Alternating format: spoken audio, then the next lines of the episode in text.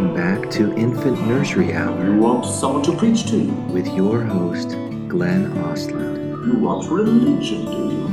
It's sharing time. There will be many willing to preach to you the philosophies of men mingled with with humor. Yeah. You can buy anything in this world.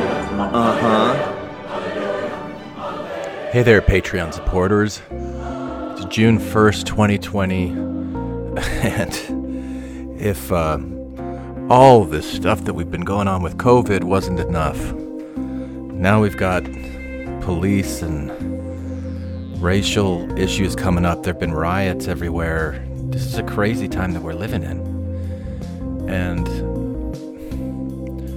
it I, so I'm, I'm I'm pushing pause at least until I get my own shit together a little better on this uh, justice karma series for a little bit. It just seems so uh, I can't bring myself to pull put another episode out.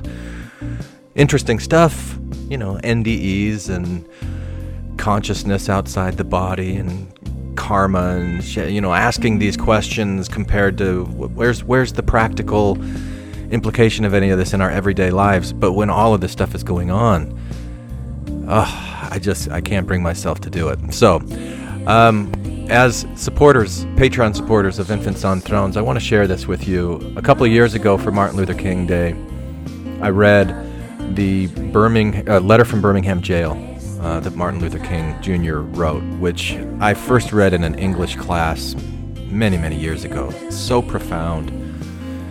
And uh, that's what I want to share with you today for, for sharing time. I'll also let you know I've heard from a lot of listeners about these near death experiences. It's really interesting. And um, as you can probably imagine, some people are on the side of believing them, some people are on the side of not believing them there's probably a lot of people in the middle that aren't quite sure.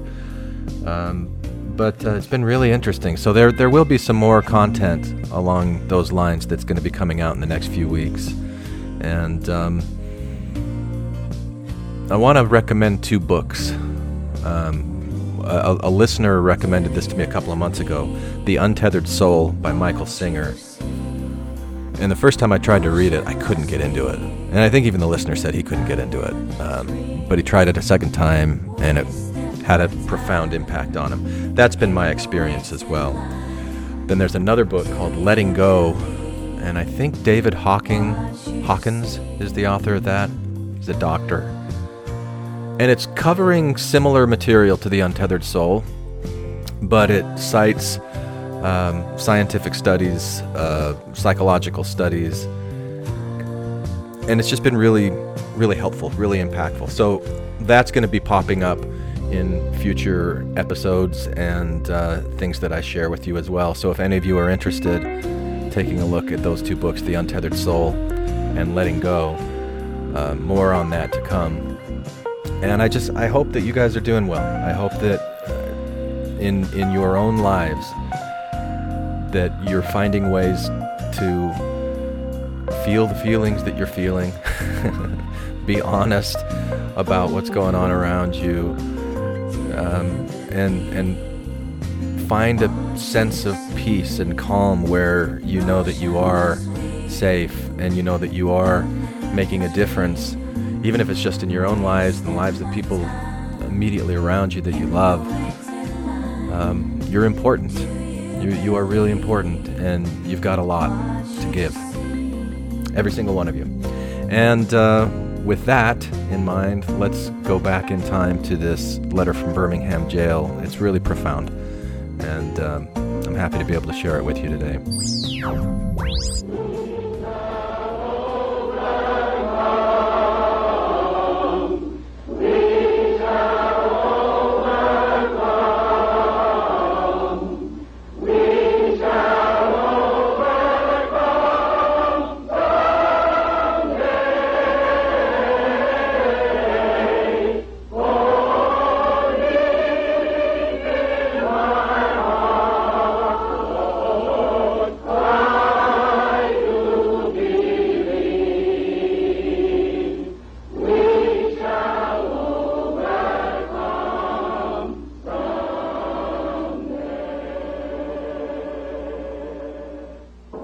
Time, I have the honor to present to you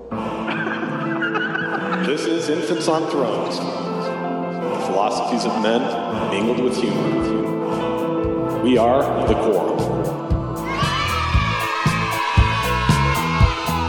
After your faith has let you down. Welcome back to Infants on Thrones and happy Martin Luther King Jr. Day. It's uh, January 21st, pretty early in the morning, actually, um, for me, so maybe you'll hear it in my voice. but um, I just had this thought, you know, like years ago, I don't remember when the first time was. It was it was for school when I was at Indiana University.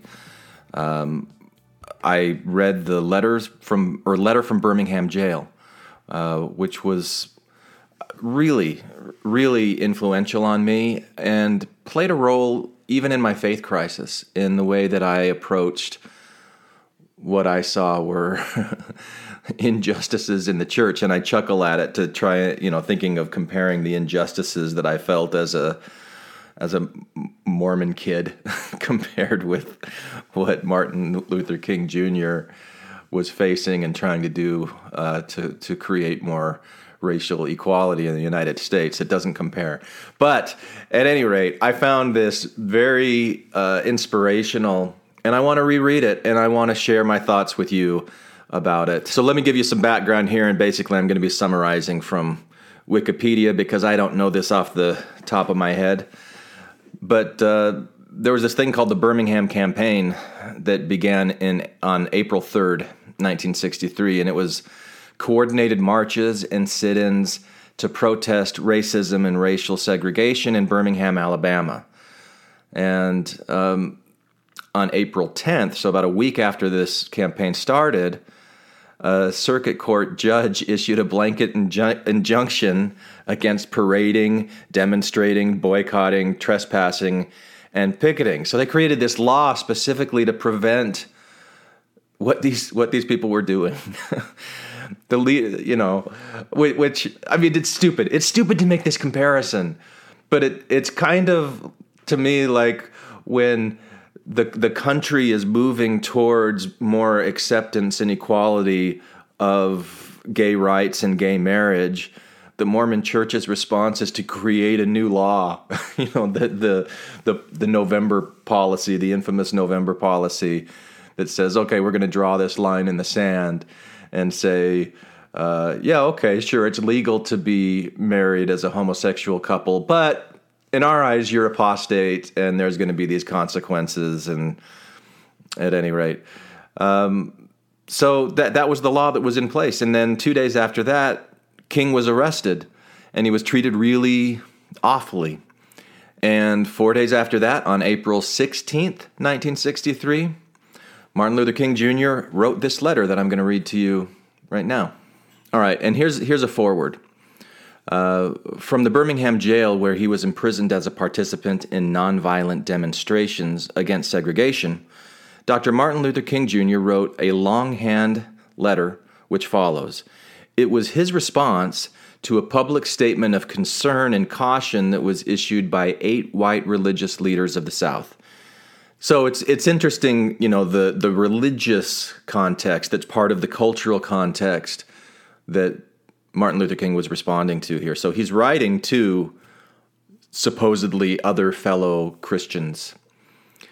And he begins by saying, While confined here in the Birmingham City Jail, I came across your recent statement calling our present activities unwise and untimely. Seldom, if ever, do I pause to answer criticism of my work and ideas. That's a good idea, Martin Luther King. Maybe I should be more like that. Uh, I don't know. I don't think I do that that much. If I sought to answer all of the criticisms that crossed my desk, my secretaries would be engaged in little else in the course of the days, and I would have no time for constructive work. But since I feel that you're men of genuine goodwill and your criticisms are sincerely set forth, I wonder if he really felt that or if he was just kind of like sticking it to him a little bit there. I would like to answer your statement in what I hope will be patient and reasonable terms. I think I should give the reason for my being in Birmingham, since you have been influenced by the argument of outsiders coming in. I have the honor of serving as president of the Southern Christian Leadership Conference, an organization operating in every southern state with headquarters in Atlanta, Georgia. We have some 85 affiliate organizations all across the South, one being the Alabama Christian Movement for Human Rights. Whenever necessary and possible, we share staff, educational, and financial resources with our affiliates. Several months ago, our local affiliate here in Birmingham invited us to be on call to engage in a nonviolent direct action program if such were deemed necessary. We readily consented, and when the hour came, we lived up to our promises. So, I am here, along with several members of my staff, because we were invited here. I am here because I have basic organizational ties here. Beyond this, I am in Birmingham because injustice is here. Oh, jeez. It's so inspirational. Just as the 8th century prophets left their little villages and carried their, Thus saith the Lord, far beyond the boundaries of their hometowns, and just as the Apostle Paul left his little village of Tarsus and carried the gospel of Jesus Christ to practically every hamlet and city of the Greco Roman world, I too am compelled to carry the gospel of freedom beyond my particular hometown. Like Paul, I must constantly respond to the Macedonian call for aid. Moreover, I'm cognizant of the interrelatedness of all communities and states. I cannot sit idly by in Atlanta and not be concerned about what happens in Birmingham. Injustice anywhere is a threat to justice everywhere. We are caught in an inescapable network of mutuality, tied in a single garment of destiny. Yeah, we're all connected. Martin Luther King was New Age and wooey. we're all one. Whatever affects one directly affects all indirectly. Never again can we afford to live with the narrow, provincial, outside agitator idea. Anyone who lives inside the United States can never be considered an outsider. And someday maybe those boundaries can extend beyond the United States, right? Wouldn't that be great? Because the same argument applies globally. You deplore the demonstrations that are presently taking place in Birmingham. Mormon Church.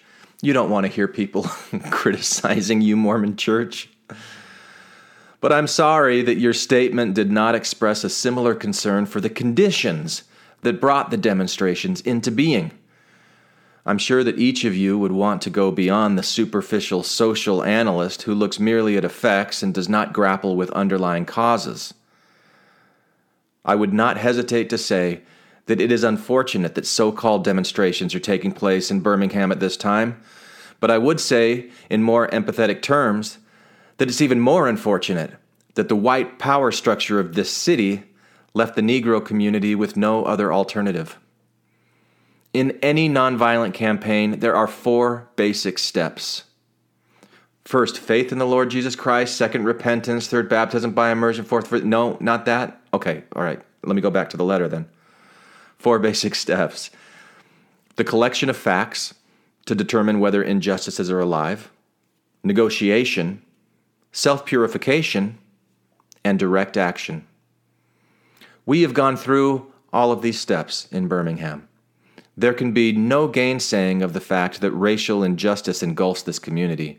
Birmingham is probably the most thoroughly segregated city in the United States. Its ugly record of police brutality is known in every section of this country. Its unjust treatment of the Negroes in the courts is a notorious reality. There have been more unsolved bombings of Negro homes and churches in Birmingham than in any other city in this nation. These are the hard, brutal, and unbelievable facts. One of the basis of, or yeah, I'm sorry, on the basis of them, Negro leaders sought to negotiate with the city fathers. But the political leaders consistently refused to engage in good faith negotiation. And again, you know, like, the parallels between this and what we've experienced in Mormonism are there, but so insignificant in comparison that it's. I'm just very aware of that. I don't want that point to be lost in any of this, but you can see the political leaders or the, the hierarchy of the Mormon church consistently refuse to engage in good faith negotiations. Isn't that one of the things that we get so angry about all the time? Ah, they preach good faith and then they don't practice good faith. Anyway, so we need to make sure that we practice good faith, right? And don't get discouraged by it. And that's one of the things I find so inspiring about the example that Martin Luther King Jr. set here. You know, how do you how do you maintain your personal integrity when you're beset by people surrounding you who are not? How do you justify that? How do you not then just say, okay, well, if they're going to be dicks, I'm going to be a dick too. If they're going to be awful, I'll be awful too. If they're going to arrest me for stepping foot on the temple ground, I'm to give lesbians or porn, not lesbians, but porn star lesbians temple recommend so they can go in and make porn in a temple, which is a recent Mike Norton stunt if you haven't heard that already. How can we rise above and be the ones that set the example? And this I find so inspiring with Martin Luther King. So let me return to the letter. Then came the opportunity last September to talk with some of the leaders in the, uh, of the economic community. In these negotiating sessions, certain promises were made by the merchants, such as the promise to remove the humiliating racial signs from the stores. On the basis of these promises, Reverend Shuttlesworth and the leaders of the Alabama Christian Movement for Human Rights agreed to call a moratorium on any type of demonstration. As the weeks and months unfolded, we realized that we were the victims of a broken promise. The signs remained. As in so many experiences of the past, we were confronted with blasted hopes, and the dark shadow of a deep disappointment settled upon us. So we had no alternative except that of preparing for direct action, whereby we would present our very bodies as a means of laying our case before the conscience of the local and national community. And just offhand, I think of, you know, Kate Kelly and the ordained women movement, which was probably the first time that I really heard this phrase or this idea of protesting with your bodies, putting your bodies in direct, uh, in, the front lines of the conflict. I think about Sam Young, um, some other things there. We were not unmindful of the difficulties involved, so we decided to go through a process of self purification. Boy, self purification. I love it. We started having workshops on nonviolence and repeatedly asked ourselves the questions Are you able to accept blows without retaliating? Are you? Am I? I'd like to be. Are you able to endure the ordeals of jail? You know, I think I have a little bit of experience with jail. When I was going through my divorce, I think you probably all know this, but uh, I've talked about it a few times on the podcast. This was March 2011, and uh, my ex wife was posturing and called the police on me that I was, you know, domestically abusing her. And I was arrested and I spent 24 hours in jail.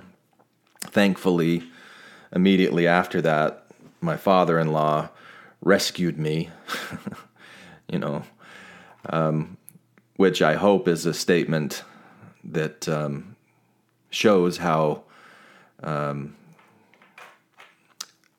just there really wasn't any cause for me to be in, in that jail. But as I was there, you know, and, and what I mean by rescue me is we were able to we were able to get the charges dropped. I never had to stand in front of a judge. It, it was as if it didn't happen, except that it did.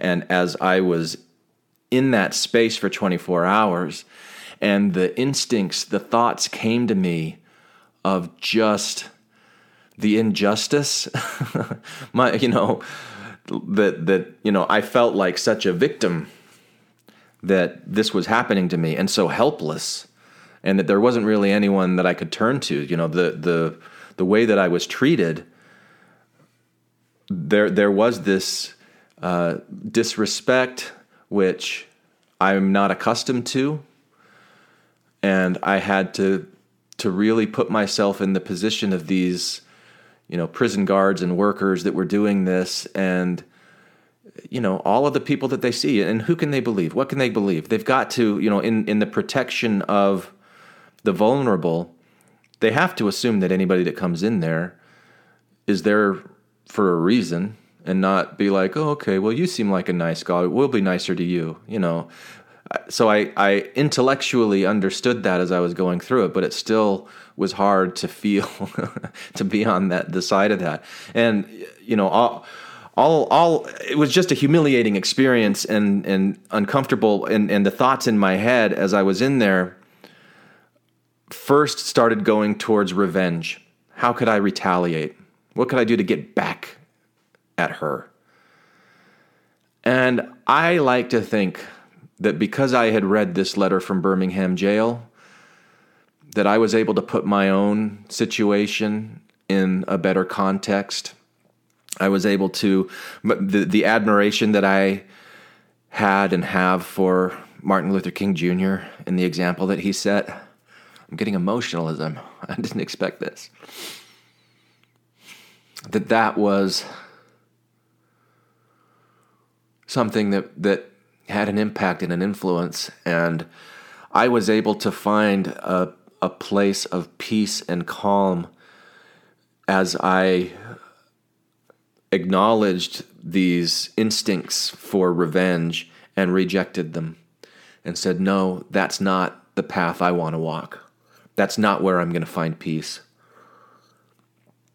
And um, anyway, so I, I have a little bit of experience when he asked this question Are you able to endure the ordeals of jail? But to, to, to knowingly say, I'm going to put myself in a position where this is going to happen, that's different than my experience because I didn't know that it was going to happen. All right, back to the letter we decided to set our direct action program around the Easter season, realizing that, with the exception of Christmas, this was the largest shopping period of that year. Knowing that a strong economic withdrawal program would be the byproduct of any direct action, we felt that this was the best time to bring pressure on the merchants for the needed changes. I'm so impressed by the honest transparency and the lack of guile in what he's saying here. He's he's just laying his reasoning just very plainly on the table and oh, I love it. Then it occurred to us that the March election was ahead, and so we speedily decided to postpone action until after election day. When we discovered that Mr. Connor was in the runoff, we decided again to postpone action so that the demonstration could not be used to cloud the issues. At this time, we agreed to begin our nonviolent witness the day after the runoff.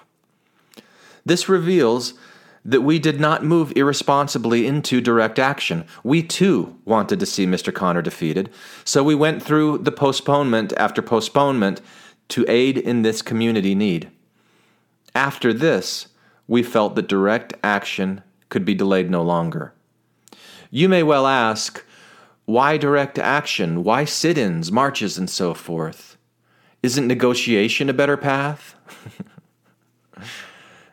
and, and the small little ex Mormon equivalent of that might be why can't you just leave it alone? Why can't you just leave the church and just walk away? Why do you have to say things? Why do you have to bring this to any of our attention? Back to the letter.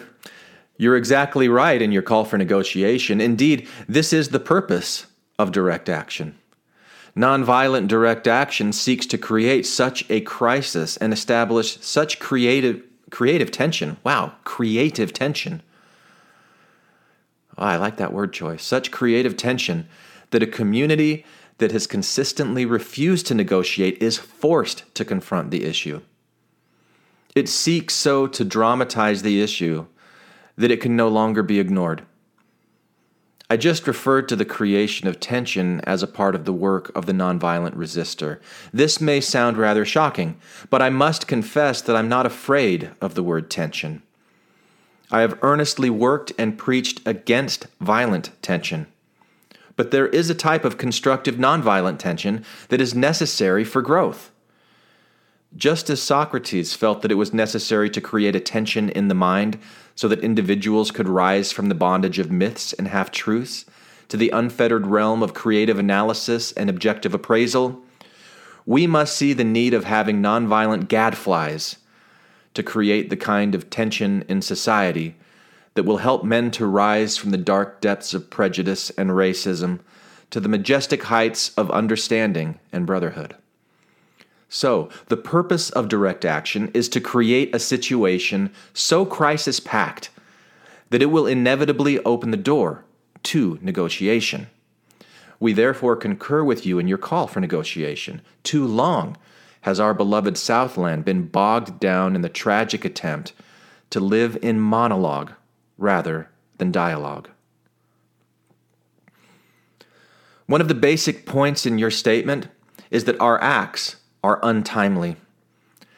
Some have asked, why didn't you give the new administration time to act? The only answer that I can give to this inquiry is that the new administration must be prodded about as much as the outgoing one before it acts. We will be sadly mistaken if we feel that the election of Mr. Boutwell will bring the millennium to Birmingham. While Mr. Boutwell is much more articulate and gentler than Mr. Connor, they are both segregationalists, dedicated to the task of maintaining the status quo. The hope I see in Mr. Boutwell is that he will be reasonable enough to see the futility of massive resistance to desegregation. But he will not see this without pressure from the devotees of civil rights. My friends, I must say to you that we have not made a single gain in civil rights without determined legal and nonviolent pressure. History is the long and tragic story of the fact that privileged groups seldom give up their privileges voluntarily. Individuals may see the moral light and voluntarily give up their unjust posture, but as Reinhold Niebuhr has reminded us, groups are more immoral than individuals. That's an interesting concept. Groups are more immoral than individuals. I wonder if that means that moral groups are more moral than moral individuals, or that there's a possibility for that. That's an interesting question. I'll just put that little gadfly out there. Maybe the gadfly bites a little bit more than that one does. At any rate, back to the letter. We know through painful experience that freedom is never voluntarily given by the oppressor, it must be demanded by the oppressed. Frankly, I have never yet engaged in a direct action movement that was well timed according to the timetable of those who have not suffered unduly from the disease of segregation. For years now, I have heard the word wait. It rings in the ear of every Negro with piercing familiarity. This wait has almost always meant never. It has been a tranquilizing, wow, thalidomide Five points to Dr. King. Thalidomide. What the hell is that word? I love it. Relieving the emotional stress for a moment, only to give birth to an ill formed infant of frustration on thrones. We must come to see the distinguished jurist of yesterday that justice too long delayed is justice denied. We have waited for more than 340 years for our God given and constitutional rights The nations of Asia and Africa are moving with jet like speed toward the goal of political independence. And we still creep at horse and buggy pace toward the gaining of a cup of coffee at a lunch counter. I guess it's easy for those who have never felt the stinging darts of segregation to say, wait. But when you have seen the vicious mobs lynch your mothers and fathers at will, and drown your sisters and brothers at whim, when you have seen hate filled policemen curse, kick, brutalize, and even kill your black brothers and sisters with impunity, when you see the vast majority of your 20 million Negro brothers smothering in an airtight cage of poverty in the midst of an affluent society, when you suddenly find your tongue twisted and your speech stammering as you seek to explain to your six year old daughter why she cannot go to the public amusement park that has been advertised on television, and see the tears welling up in her little eyes when she's told that Funtown is closed to color children, and see the depressing clouds of inferiority begin to form in her little mental sky, and see her begin to distort her little personality by unconsciously developing a bitterness toward white people. When you have to concoct an answer for a five year old son asking in agonizing pathos, Daddy, why do white people treat colored people so mean? When you take a cross country drive and find it necessary to sleep night after night in the uncomfortable corners of your automobile because no motel will accept you? When you are, humili- when you are humiliated day in and day out by nagging signs reading white and colored, when your first name becomes nigger and your and your middle name becomes boy, however old you are, and your last name becomes John, and when your wife and mother are never, are never given the respected title of Mrs., when you are harried by day and haunted by night by the, by the fact that you are a Negro, living constantly at tiptoe stance, never knowing what to expect ne- next, and plagued with inner fears and outer resentments. When you are forever fighting a degenerating sense of nobodiness, then you will understand why we find it difficult to wait. There comes a time when the cup of endurance runs over and men are no longer willing to be plunged into an abyss of injustice where they can experience the bleakness of corroding despair. I hope, sirs, that you can understand our legitimate and unavoidable impatience. You express a great deal of anxiety over our willingness to break laws.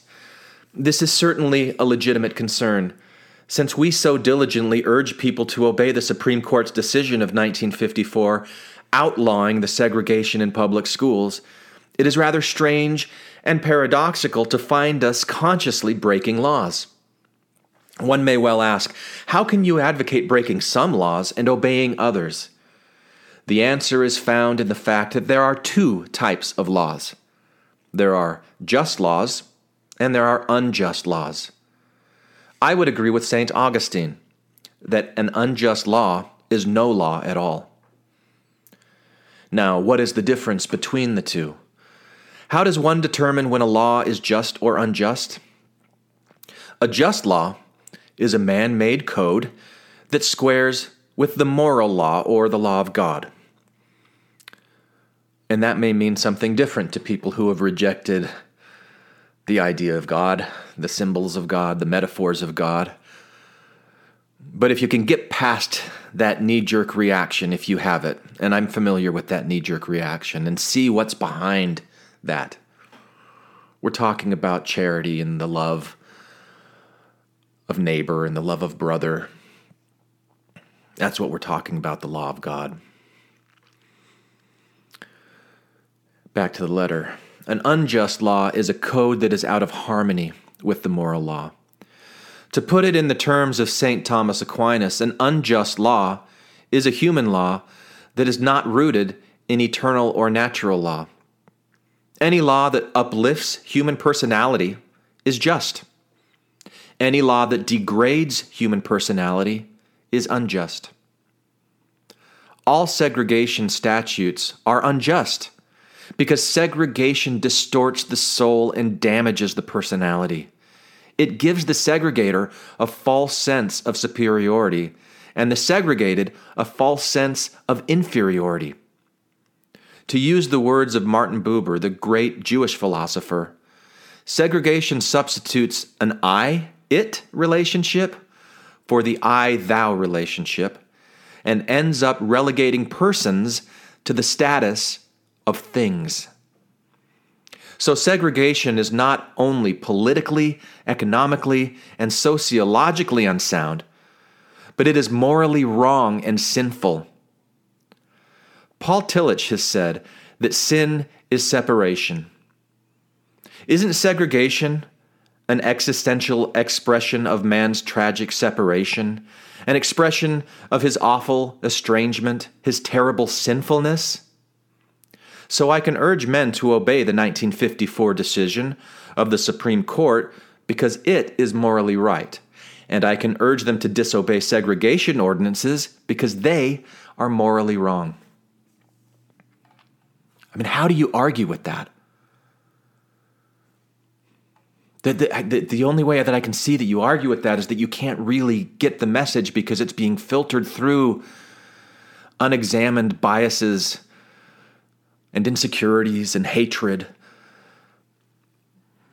and an unwillingness to let go of that. Maybe even an unawareness that you're holding on to it and that's there in the first place, but still, this is so powerful and just clear and concise. I love this. Back to the letter. Let us turn to a more concrete example of just unjust laws. An unjust law is a code that a majority inflicts on a minority that is not binding on itself. This is difference made legal. On the other hand, a just law is a code that a majority compels a minority to follow and that is willing and and that it is willing to follow itself that the minority is willing to follow its, itself this is sameness made legal let me give another explanation an unjust law is a code inflicted upon a minority which that minority had no part in enacting or creating because it did not have the unhampered right to vote or the proper representation in the corridors of power, which I think is still very, very imbalanced even today. But it looks like it's moving in the right direction, but just so slowly. uh. Throughout the state of Alabama, all types of conniving methods are used to prevent Negroes from becoming registered voters. It still happens today. And there are some counties without a single Negro registered to vote, despite the fact that the Negroes continue a majority of the population. Can any law set up in such a state be considered democratically structured? You know, and, and isn't that the the thing that we celebrate with our American pride when we look at the 4th of July and the no taxation without representation, Boston Tea Party, Declaration of Independence from Great Britain. Like that kind of protest is okay, Uh, which turned violent, obviously, with the Revolutionary War. Why is that so different from what Dr. King is describing here? These are just a few examples of unjust and just laws. There are some instances when a law is just on its face and unjust in its application. For instance, I was arrested Friday on a charge of parading without a permit. Now, there's nothing wrong with an ordinance which requires a permit for a parade, but when the ordinance is used to preserve segregation and to deny citizens the First Amendment privilege of peaceful, peaceful assembly and peaceful protest, then it becomes unjust. Of course, there is nothing new about this kind of civil disobedience. It has been sublimely, or it was seen sublimely in the refusal of Shadrach, Meshach, and Abednego to obey the laws of Nebuchadnezzar because a higher moral law was involved. It was practiced superbly by the early Christians who were willing to face hungry lions in the excruciating pain of chopping blocks before submitting to certain unjust laws of the Roman Empire. To a, to a degree, academic freedom is a reality today because Socrates practiced civil disobedience. We can never forget that everything Hitler did in Germany was legal, and everything the Hungarian freedom fighters did in Hungary was illegal. It was illegal to aid and comfort a Jew in Hitler's Germany. But I'm sure that if I had lived in Germany during that time, I would have aided and comforted my Jewish brothers even though it was illegal. If I lived in a communist country today where certain principles dear to the Christian faith are suppressed, I believe I would openly advocate disobeying, disobeying these anti religious laws. I must make two honest confessions to you, my Christian and Jewish brothers. First, I must confess that over the last few years I have been gravely disappointed with the white moderate. I have also reached the regrettable conclusion that the Negro's great stumbling block in the stride toward freedom is not the white citizen's councilor or the Ku Klux Klanner, but the white moderate. the New Order Mormon? who is more devoted to order than to justice, who, prefer, who prefers a negative peace, which is the absence of tension, to a positive peace, which is the presence of justice. Yeah, and it's not even, in this case, the absence of tension, it's the illusion of the absence of tension. It's the ignoring the tension, it's the refusal to acknowledge the tension that already is there and exists, right? Dr. King continues, who constantly says, I agreed with you in the goal you seek, but I can't agree with your methods of direct action. Who paternalistically feels that he can set the timetable for another man's freedom, who lives by the myth of time, and who constantly advises the Negro to wait until a more convenient season. Shallow understanding from people of goodwill is more frustrating than absolute misunderstanding from people of ill will. Lukewarm acceptance is much more bewildering than outright rejection. In your statement, you asserted that our actions, even though peaceful, must be condemned because they precipitate violence. But can this assertion be logically made? Isn't this like condemning the robbed man because his possessions of money precipitated the evil act of robbery? Isn't this like condemning Socrates because his unswerving commitment to truth and his philosophical delvings precipitated the misguided popular mind to make him drink the hemlock? Isn't this like condemning Jesus because his unique God consciousness and never ceasing devotion to his will precipitated the evil act of crucifixion?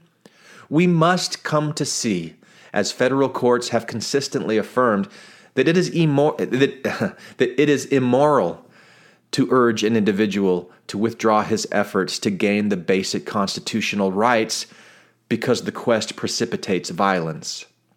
Society must protect the robbed and punish the robber. I had also hoped that the white moderate would reject the myth of time. I received a letter this morning from a white brother in Texas which said, all Christians know that the colored people will receive equal rights eventually, but it is but is it possible that you are in too great of a religious hurry? It has taken Christianity almost 2000 years to accomplish what it has. The teachings of Christ take time to come to earth. All that is said here grows out of a tragic misconception of time it's the strangely irrational notion that there is something in the flow of time that will inevitably cure all ills. Actually, time is neutral. It can be used either destructively or constructively. I am coming to feel that the people of ill will have used time more effectively than the people of goodwill. We will have to repent in this generation, not merely for the vitriolic words and actions of the bad people, but for the appalling silence of the good people. We must come to see that human progress never rolls in on wheels of inevitability. It comes through the tireless efforts and persistent work of men willing to be co workers with God. And without this hard work, time itself becomes an ally of the forces of social stagnation. You know, I can relate to this on the side of being someone who chooses a false sense of peace over actively calling out tension and pushing for changes that I see are necessary. Not only just personally in my life, in in areas if I'm not even thinking about anyone else, uh, just myself, things that I recognize in myself that I'm not happy with or that I have over time and I think, "Oh, well eventually I'll get to it. Eventually I'll fix that. Eventually I'll do that." And I and I read this and I feel like if if I can just start by being inspired to make better changes in me, then I can be a better better influence on the people that are directly in my sphere around me. I think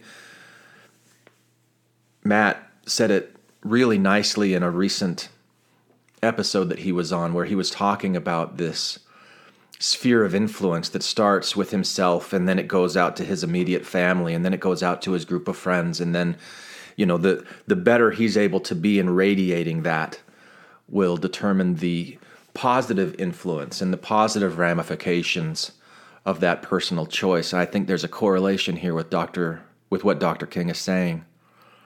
And and I, I know in myself uh, there's this inclination to first start thinking about groups of people and others, and I think it's really important to pull it in to the self because if if that exists in me, if if what he's saying here exists in me, and I recognize that that complacency is bewildering to people who I claim to be an ally of, that I'm actually hurting them more, I'm hurting the cause more. And why am I doing it? To maintain a, a level of comfort that's the illusion of comfort. Something to think about. Anyway, back to the letter. You spoke of our activity in Birmingham as extreme.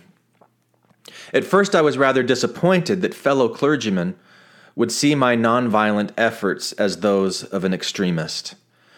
I started thinking about the fact that I stand in the middle of two opposing forces in the Negro community. One is a force of complacency made up of Negroes who, as a result of long years of oppression, have been so completely drained of self respect and a sense of somebodyness that they have adjusted to segregation. And on the other hand, a few Negroes in the middle class who, because of a degree of academic and economic security, and because at points they profit by segregation, have unconsciously become insensitive to the problems of the masses. The other force is one of bitterness and hatred that comes perilously close to advocating violence. It is expressed in the various black nationalist groups that are springing up all over the nation, the largest and the best known being Elijah Muhammad's Muslim movement. This movement is nourished by the contemporary frustration over the continued existence of racial discrimination. It is made up of people who have lost faith in America, who have absolutely repudiated Christianity, and who have concluded that the white man is an incurable devil. I have tried to stand between these two forces, saying that we need not follow the do nothingness of the complacent or the hatred and despair of the black nationalist. There is a more excellent way of love and nonviolent protest. I'm grateful to God that through the Negro Church the dimension of nonviolence entered our struggle. If this philosophy had not emerged, I'm convinced that by now many streets of the South would be flowing with floods of blood. And I'm further convinced that if our white brothers dismiss as rabble rousers and outside agitators those of us who are working through the channels of nonviolent direct action and refuse to support our nonviolent efforts, millions of Negroes, out of frustration and despair, will seek solace and security in black nationalist ideologies. A development that will lead inevitably to a frightening racial nightmare. Do I need to comment on what we're seeing in the country around us and what we've been seeing for the last several years and how just absolutely necessary this message is for all of us to hear and grapple with and, and to use as a standard of measure? I just feel this so strongly. I didn't expect this when I decided to sit down and read this letter today, but I'm just feeling that so powerfully.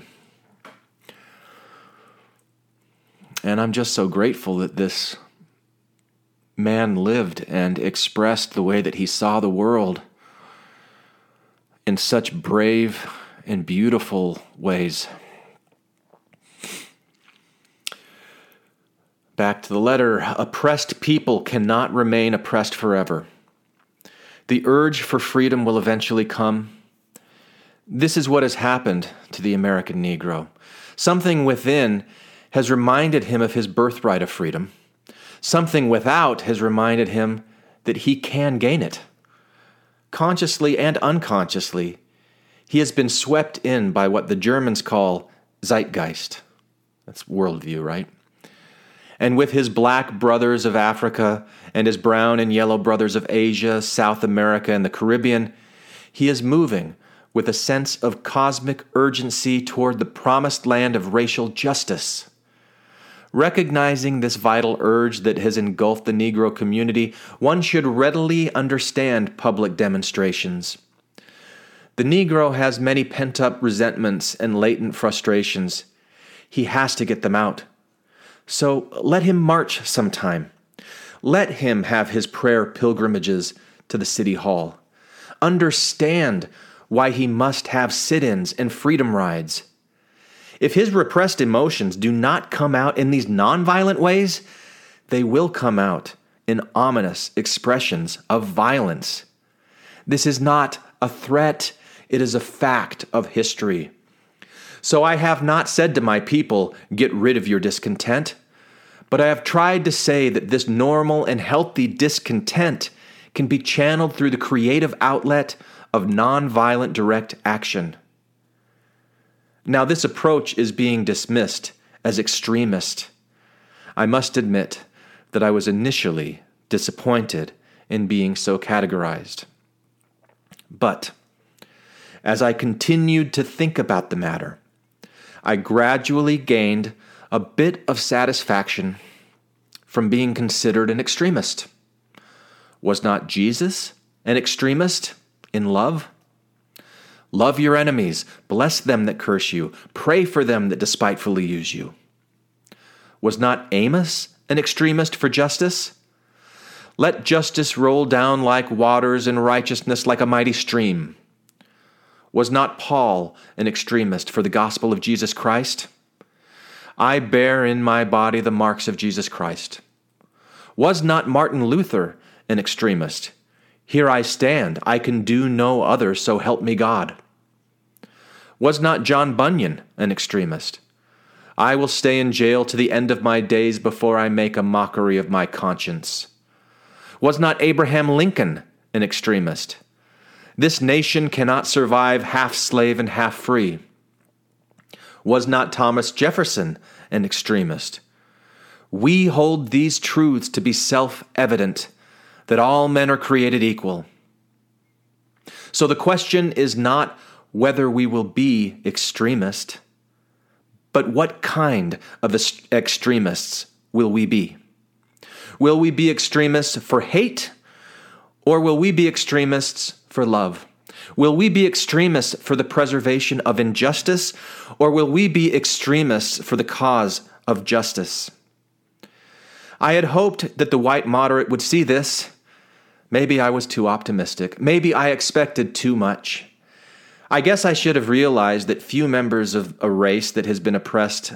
Let me start that again. I guess I should have realized that few members of a race that has oppressed another race can understand or appreciate the deep groans and passionate yearnings of those that have been oppressed.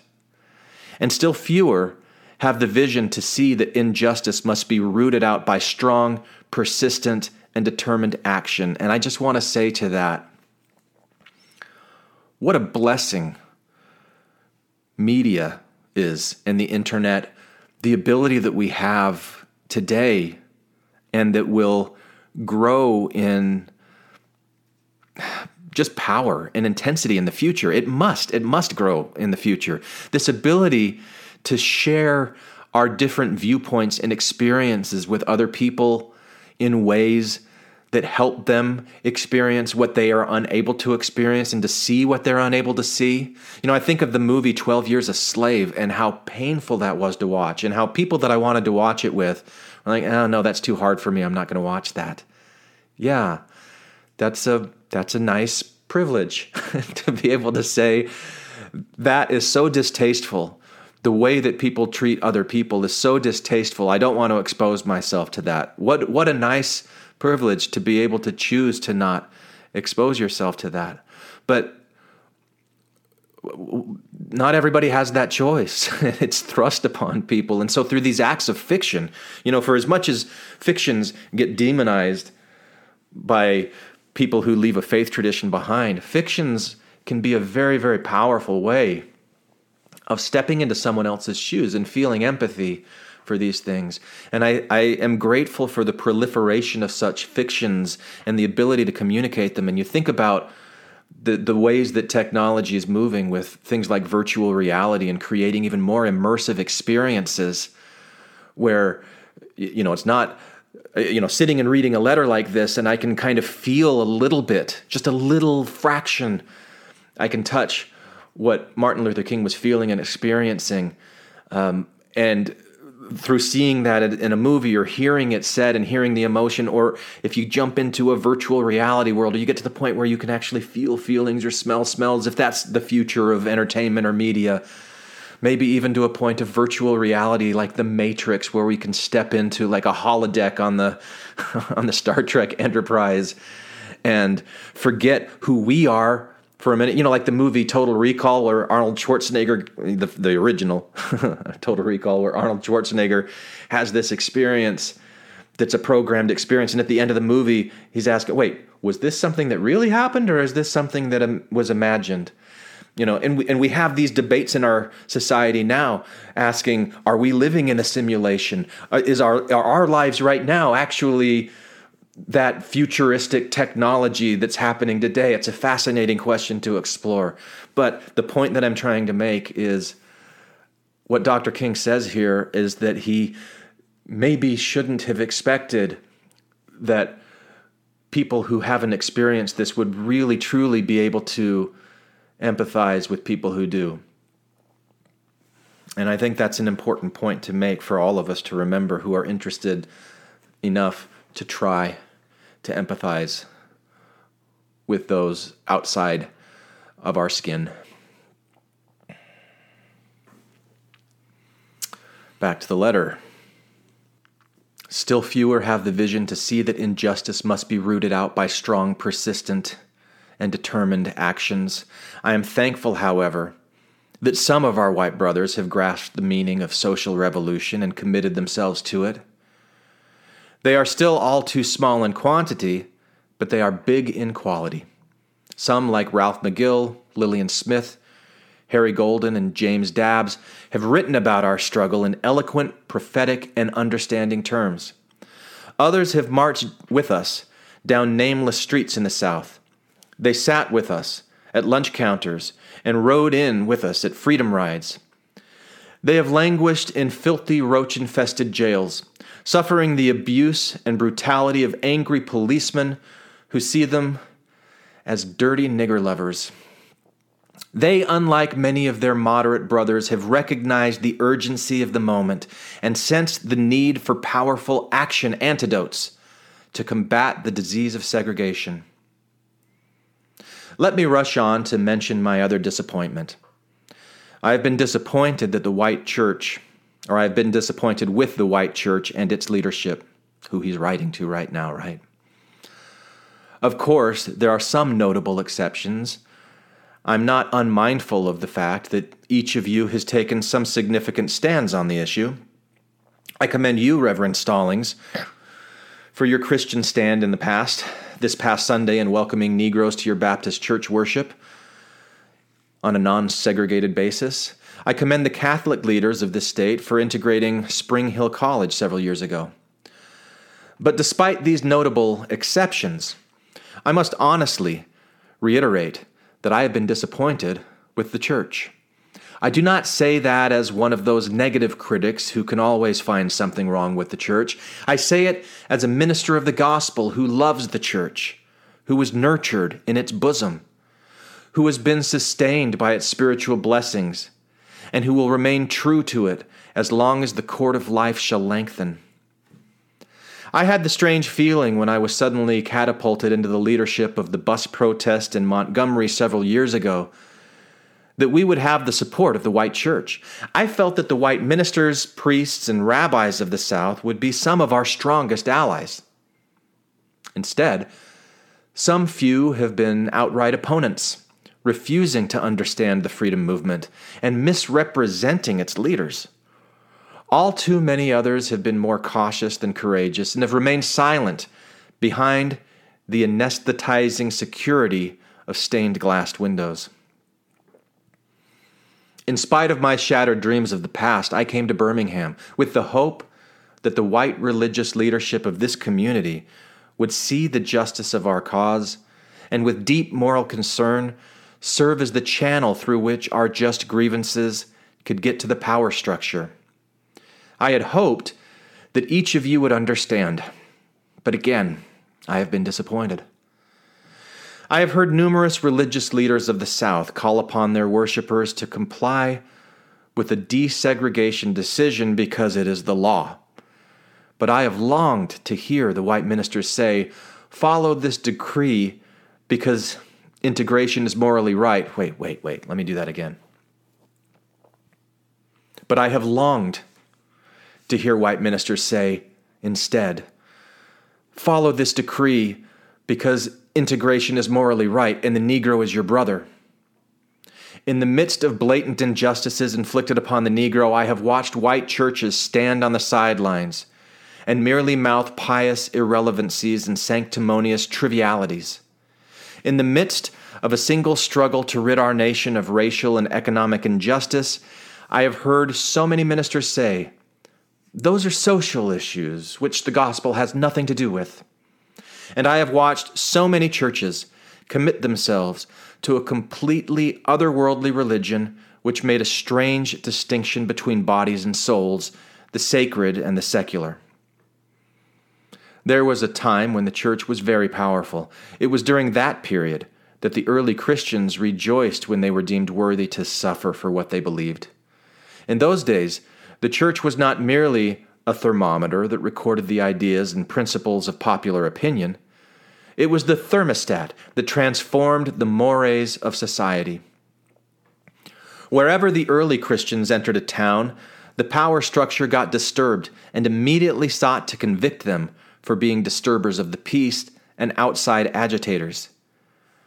But they went on with the conviction that they were a colony of heaven and had to obey God rather than man. They were small in number, but big in commitment. They were too God intoxicated to be astronomically intimidated. They brought an end to such ancient evils as infanticide and gladiatorial contest. Things are different now. The contemporary church is often so weak. Oh, is often so uh, is often okay. the contemporary church is so often a weak, ineffectual voice with an uncertain sound. It is so often the arch supporter, the arch supporter of the status quo.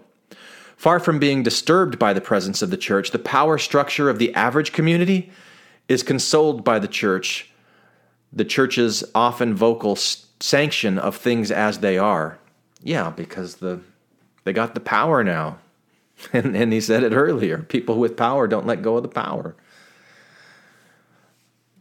and maybe are even blinded, intentionally blinded to the collateral damage that holding on to their power inflicts on other people. And you can think about the things that many of us who have left the Mormon church have recognized about this cultural membrane that is created and put around the Mormon group that says we are the saints and the rest of the world and we are righteous and they are wicked. They are they are the wicked coffee drinkers, the wicked cigarette smokers, the wicked tattoo havers, multi ear piercers. They're the ones that have sex. Ugh, it's the us versus them thing, and it's just a part of human nature. Mm. Back to the letter. But the judgment of God is upon the church as never before. If the church of today does not recapture the sacrificial spirit of the early church, it will lose its authentic ring, forfeit the loyalty of millions, and be dismissed as an irrelevant social club with no meaning for the 20th century. It's happening. You, you see people so disillusioned by religion, disillusioned by these power structures. You know, the movie Spotlight and, and the issues in the Catholic Church with uh, the, the priests and sexual abuse of minors and the way that they protect and shield their organization, you know, things like that. It's caused so many people to be disillusioned. So this is exactly what's happening. We're seeing it. I meet young people every day whose disappointment with church has risen to outright disgust. I hope the church as a whole will meet the challenge of this decisive hour. But even if the church does not come to the aid of justice, I have no despair about the future. Oh, this is important to hear. I want to hear what this has to say. No despair about the future would be a nice place to be. I have no fear about the outcome of our struggle in Birmingham, even if our motives are presently misunderstood. We will reach the goal of freedom in Birmingham and all over the nation because the goal of America is freedom. Abused and scorned though we may be, our destiny is tied up with the destiny of America.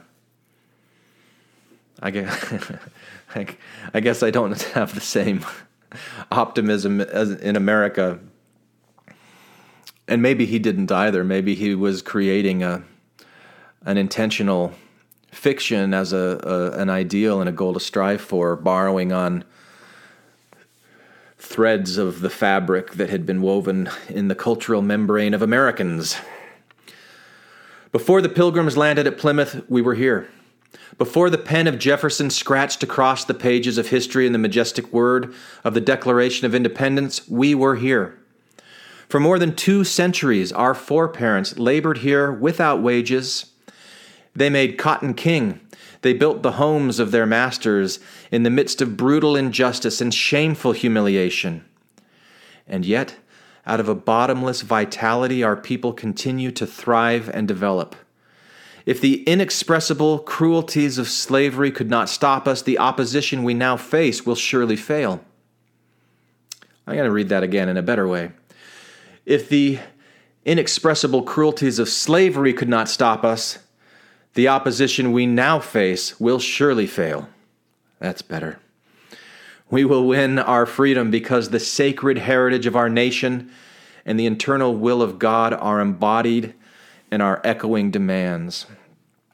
And I want to add to that in the nobility of the soul that Dr. King was wanting to remind all men of, but especially those men and women in his community that had been so conditioned, as he mentioned earlier, to, to feel less than. That, that that spark of self love, self worthiness, nobility. That's what he's that's that's what he's identifying. That's what I think he's identifying here, and I think that's where he's placing his hope. That's interesting. I will sit with that. Back to the letter. I must close now, but before closing, I am impelled to mention one other point in your statement that troubled me profoundly. Again, he's talking to these religious leaders.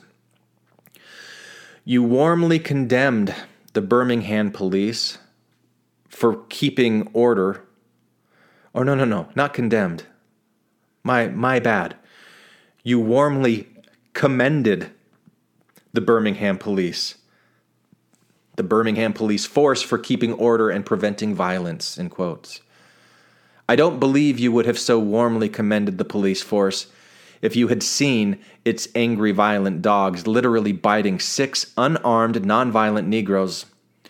I don't believe you would so quickly commend the policemen if you would observe their ugly and inhuman treatment of Negroes here in the city jail. If you would watch them push and curse old Negro women and Negro girls, if you would see them slap and kick old Negro men and young boys, if you would observe them as they did on two occasions, refusing to give us food because we wanted to sing our grace together. I'm sorry that I cannot join you in your praise for the police department. It is true that they have been rather disciplined in their public handling of the demonstrators. In this sense, I don't understand that. I'm going to read that again. It is true that they have been rather disciplined in their public handling of the demonstrators. In this sense, they have been publicly nonviolent. But for what purpose? To preserve to preserve the evil system of segregation. Over the last few years, I have consistently preached that nonviolence demands that the means we use must be as pure as the ends we seek. Yeah. Yes. So I have tried to make it clear that it is wrong to use immoral means to attain moral ends. But now I must affirm that it is just as wrong, or even more, to use moral means to preserve immoral ends. Amen. I wish you had commended the Negro demonstrators of Birmingham for their sublime, courage, their willingness to suffer, and their amazing discipline in the midst of the most inhumane provocation. One day, the South will recognize its real heroes. They will be the James Merediths, courageously and with a majestic sense of purpose facing jeering and hostile mobs, and the agonizing loneliness that characterizes the life of a pioneer. They will be old, oppressed, battered Negro women, symbolized in a 72 year old woman of Montgomery, Alabama, who rose up with a sense of dignity and with her people decided not to ride the segregated buses and responded to one who inquired about her tiredness with ungrammatically profundity or with ungrammatical profundity my feet is my tired no my feet is tired but my soul is rested they will be young high school and college students young ministers of the gospel and a host of their elders courageously and nonviolently sitting in at lunch, lunch counters and willingly going to jail for conscience's sake. One day the South will know that when these disinherited children of God sat down at lunch counters, they were in reality standing up for the best in the American dream and the most sacred values in our Judeo Christian heritage. Never before have I written a letter this long, or should I say a book. I'm afraid that it is much too long to take your precious time. I understand that sentiment, and I am so glad that it's not too long to take up our precious time. I can assure you that it would have been much shorter if I had been writing from a comfortable desk. But what else is there to do when you are alone for days in the dull monotony of a narrow jail cell, jail cell, other than write long letters, think strange thoughts, and pray long prayers? If I have said anything in this letter that is an understatement of the truth and is indicative of an unreasonable impatience, I beg you to forgive me. If I have said anything in this letter that is an overstatement of the truth and is indicative of my having a patience that makes me patient with anything less than brotherhood, I'm going to read that one again. If I have said anything in this letter that is an overstatement of the truth and is indicative of and is indicative of my having a patience that makes me patient with anything less than brotherhood, I beg God to forgive me. Yours, for the cause of peace and brotherhood, Martin Luther King Jr. Amen. Now, I sat down this morning with the intention of reading and commenting on this for the nearly 300 Patreon supporters of Infants on Thrones, and I thank those of you who are there and supporting what I'm doing with the podcast and my fellow infants are doing with the podcast.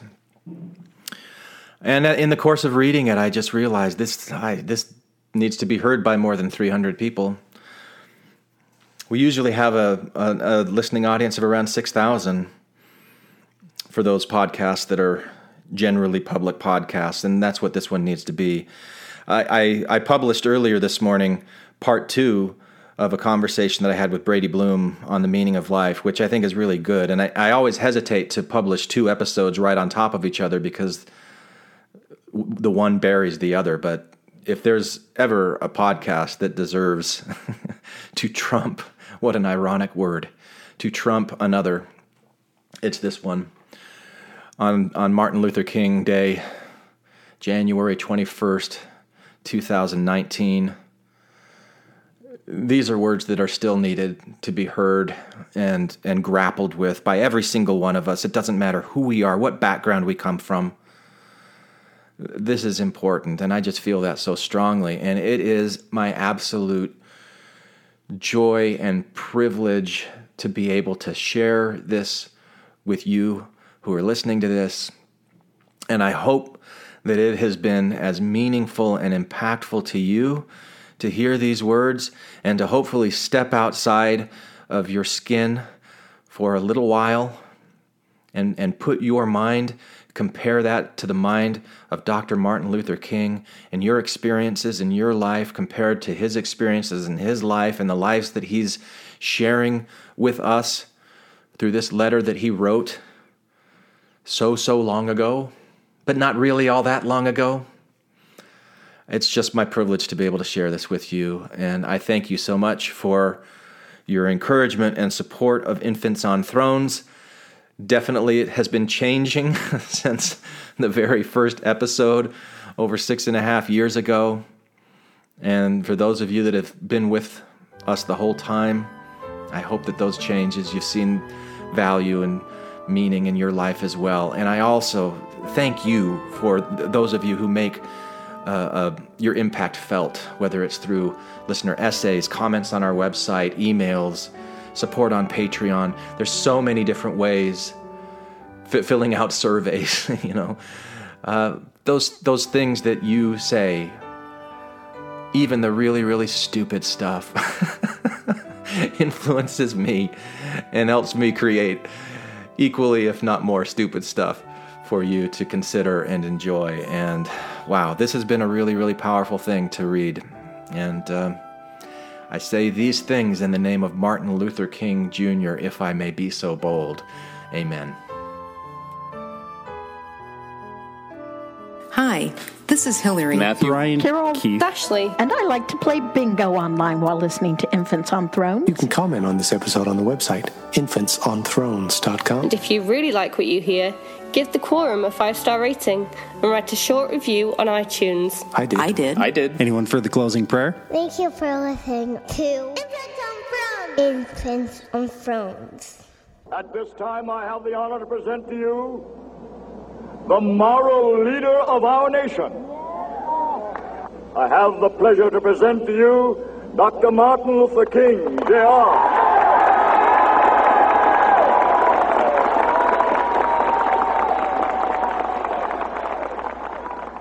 I am happy to join with you today in what will go down in history as the greatest demonstration for freedom in the history of our nation.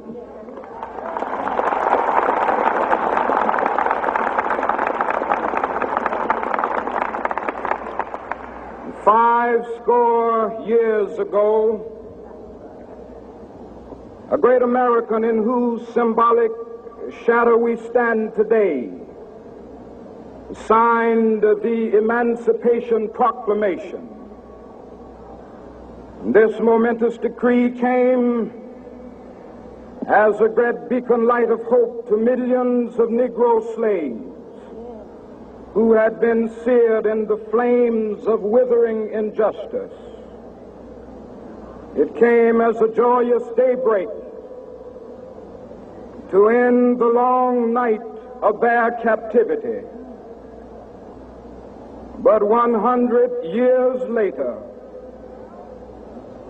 the Negro still is not free. 100 years later,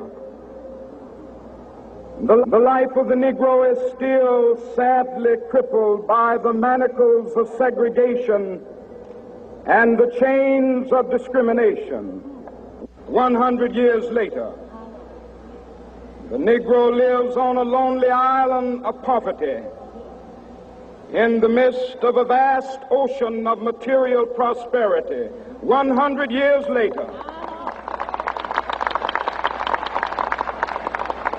the, the Negro is still languished in the corners of American society and finds himself in exile in his own land. And so we've come here today to dramatize a shameful condition. In a sense, we've come to our nation's capital to cash a check. When the architects of our republic wrote the magnificent words of the Constitution and the Declaration of Independence, they were signing a promissory note to which every American was to fall heir. This note was a promise that all men, yes, black men as well as white men, would be guaranteed the unalienable rights of life, liberty, and the pursuit of happiness. It is obvious today that America has defaulted on this promissory note insofar as her citizens of color are concerned. Instead of honoring this sacred obligation, America has given the Negro people a bad check, a check which has come back marked insufficient funds.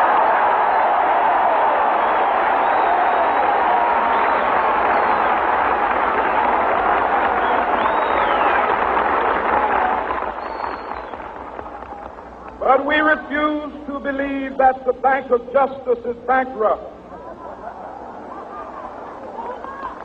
We refuse to believe that there are insufficient funds in the great vaults of opportunity of this nation. So we've come to cash this check, a check that will give us upon demand the riches of freedom and the security of justice.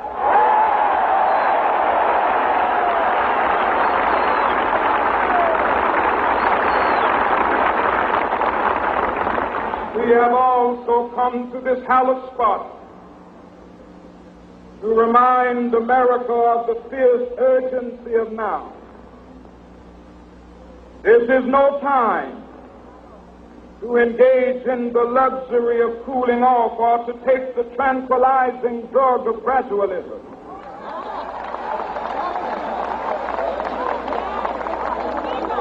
Now is the time to make real the promises of democracy. Now is the time to rise from the dark and desolate valley of segregation to the sunlit path of racial justice. Now is the time to lift our nation from the quicksands of racial injustice to the solid rock of brotherhood. Now is the time to make justice a reality for all of God's children. It would be fatal for the nation to overlook the urgency of the moment. This sweltering summit of the Negro's legitimate discontent will not pass until that is an invigorating autumn of freedom and equality. 1963 is not an end, but a beginning. Those who hope that the Negro needed to blow off steam and will now be content will have a rude awakening if the nation returns to business as usual.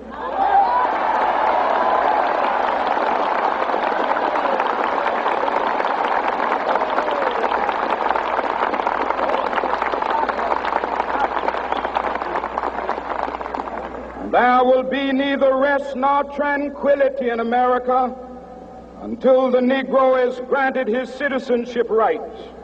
The whirlwinds of revolt will continue to shake the foundations of our nation until the bright day of justice emerges. But that is something that I must say to my people who stand on the warm threshold which leads into the palace of justice. In the process of gaining our rightful place, we must not be guilty of wrongful deeds. Let us not seek to satisfy our thirst for freedom by drinking from the cup of bitterness and hatred.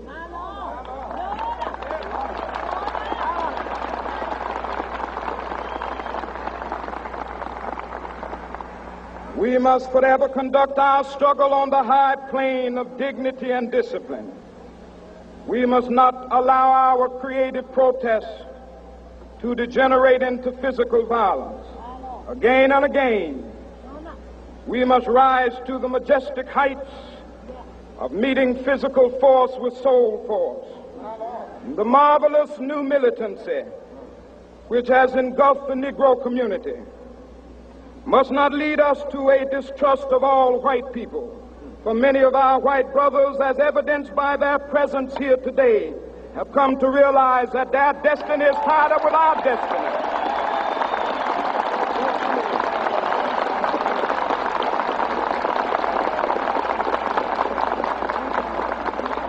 And they have come to realize that their freedom is inextricably bound to our freedom. We cannot walk alone. And as we walk, we must make the pledge that we shall always march ahead. We cannot turn back. There are those who are asking the devotees of civil rights, when will you be satisfied? We can never be satisfied as long as the Negro is the victim of the unspeakable horrors of police brutality. We can never be satisfied. As long as our body is heavy with the fatigue of travel, cannot gain lodging in the motels of the highways and the hotels of the cities.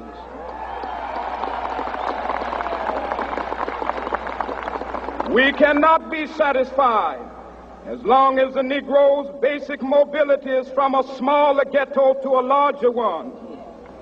We can never be satisfied as long as our children are stripped of their selfhood and robbed of their dignity by signs stating for whites only.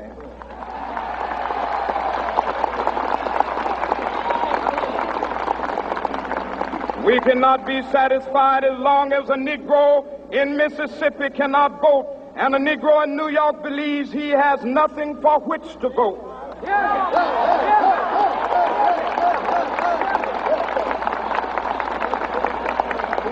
No, no, we are not satisfied, and we will not be satisfied until justice rolls down like waters and righteousness like a mighty stream.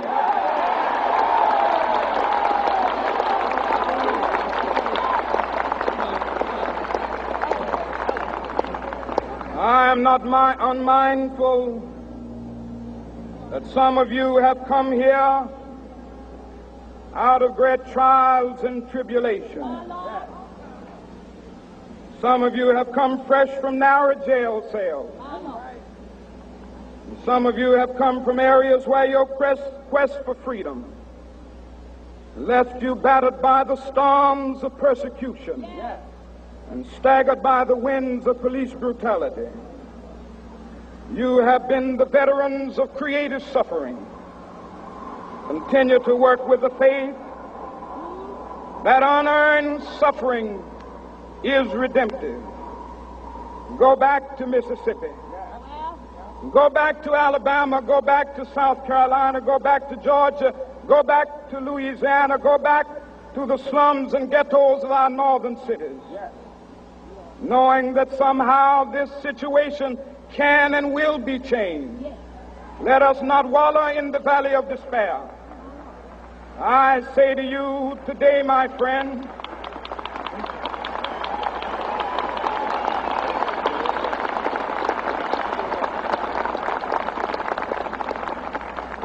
so even though we face the difficulties of today and tomorrow, I still have a dream. It is a dream deeply rooted in the American dream. I have a dream that one day this nation will rise up and live out the true meaning of its creed. We hold these truths to be self evident that all men are created equal.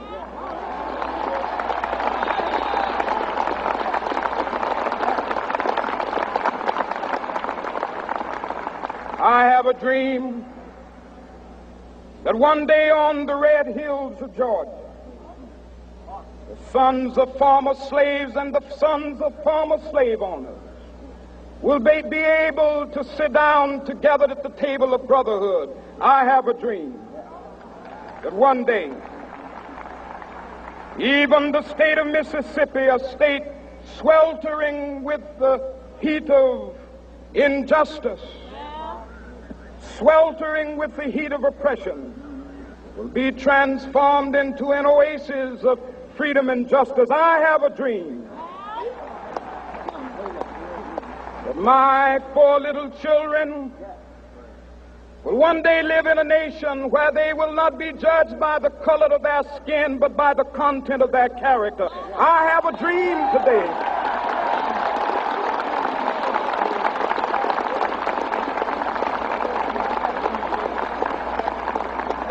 I have a dream that one day down in Alabama with its vicious racists, with its governor having his lips dripping with the words of interposition and nullification. One day, right there in Alabama, little black boys and black girls will be able to join hands with little white boys and white girls as sisters and brothers. I have a dream today.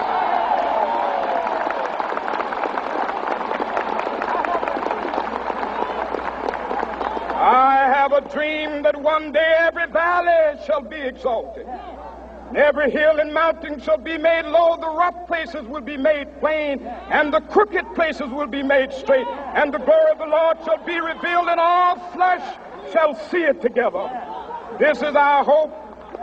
This is the faith that I go back to the South with.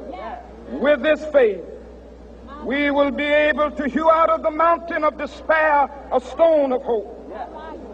With this faith, we will be able to transform the jangling discords of our nation into a beautiful symphony of brotherhood. With this faith, we will be able to work together, to pray together, to struggle together, to go to jail together, to stand up for freedom together, knowing that we will be free one day. This will be the day. This will be the day when all of God's children will be able to sing with new meaning, My country tears of thee. Sweet land of liberty of thee I sing. Land where my fathers died, land of the pilgrim's pride. From every mountainside, let freedom ring. And if America is to be a great nation, this must become true. And so let freedom ring from the prodigious hilltops of New Hampshire. Let freedom ring from the mighty mountains of New York. Let freedom ring from the heightening Alleghanies of Pennsylvania. Let freedom ring from the snow-capped Rockies of Colorado. Let freedom ring from the curvaceous slopes of California. But not only that, let freedom ring from Stone Mountain of Georgia. Let freedom ring from Lookout Mountain of Tennessee. Let freedom ring from every hill and molehill of Mississippi, from every mountainside. Let freedom ring, and when this happens, and when we allow freedom ring, when we let it ring from every village and every hamlet, from every state and every city, we will be able to speed up that day when all of God's children, black men and white men, Jews and Gentiles, Protestants and Catholics, will be able to join hands and sing in the words of the old Negro spiritual, free at last, free at last. Thank God Almighty, we are free at last.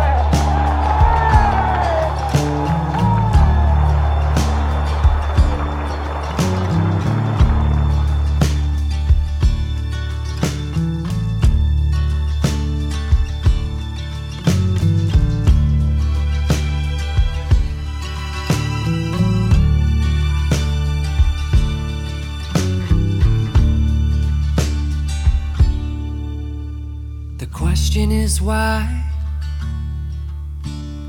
Why are we here?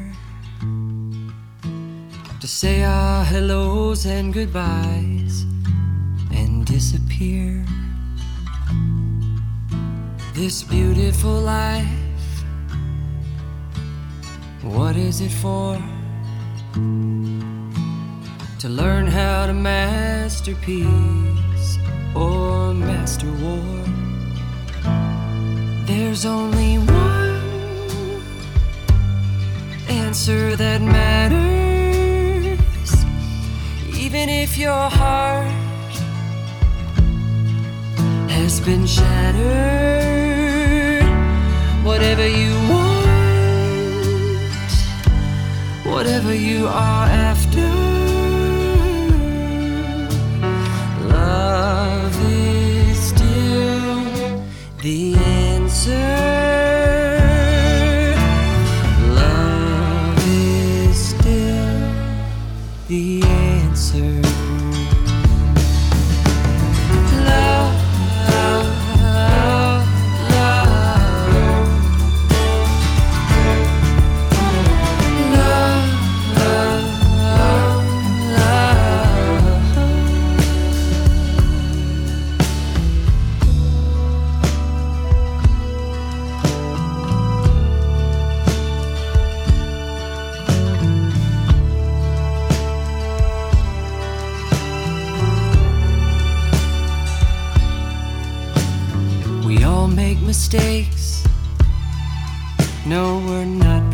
perfect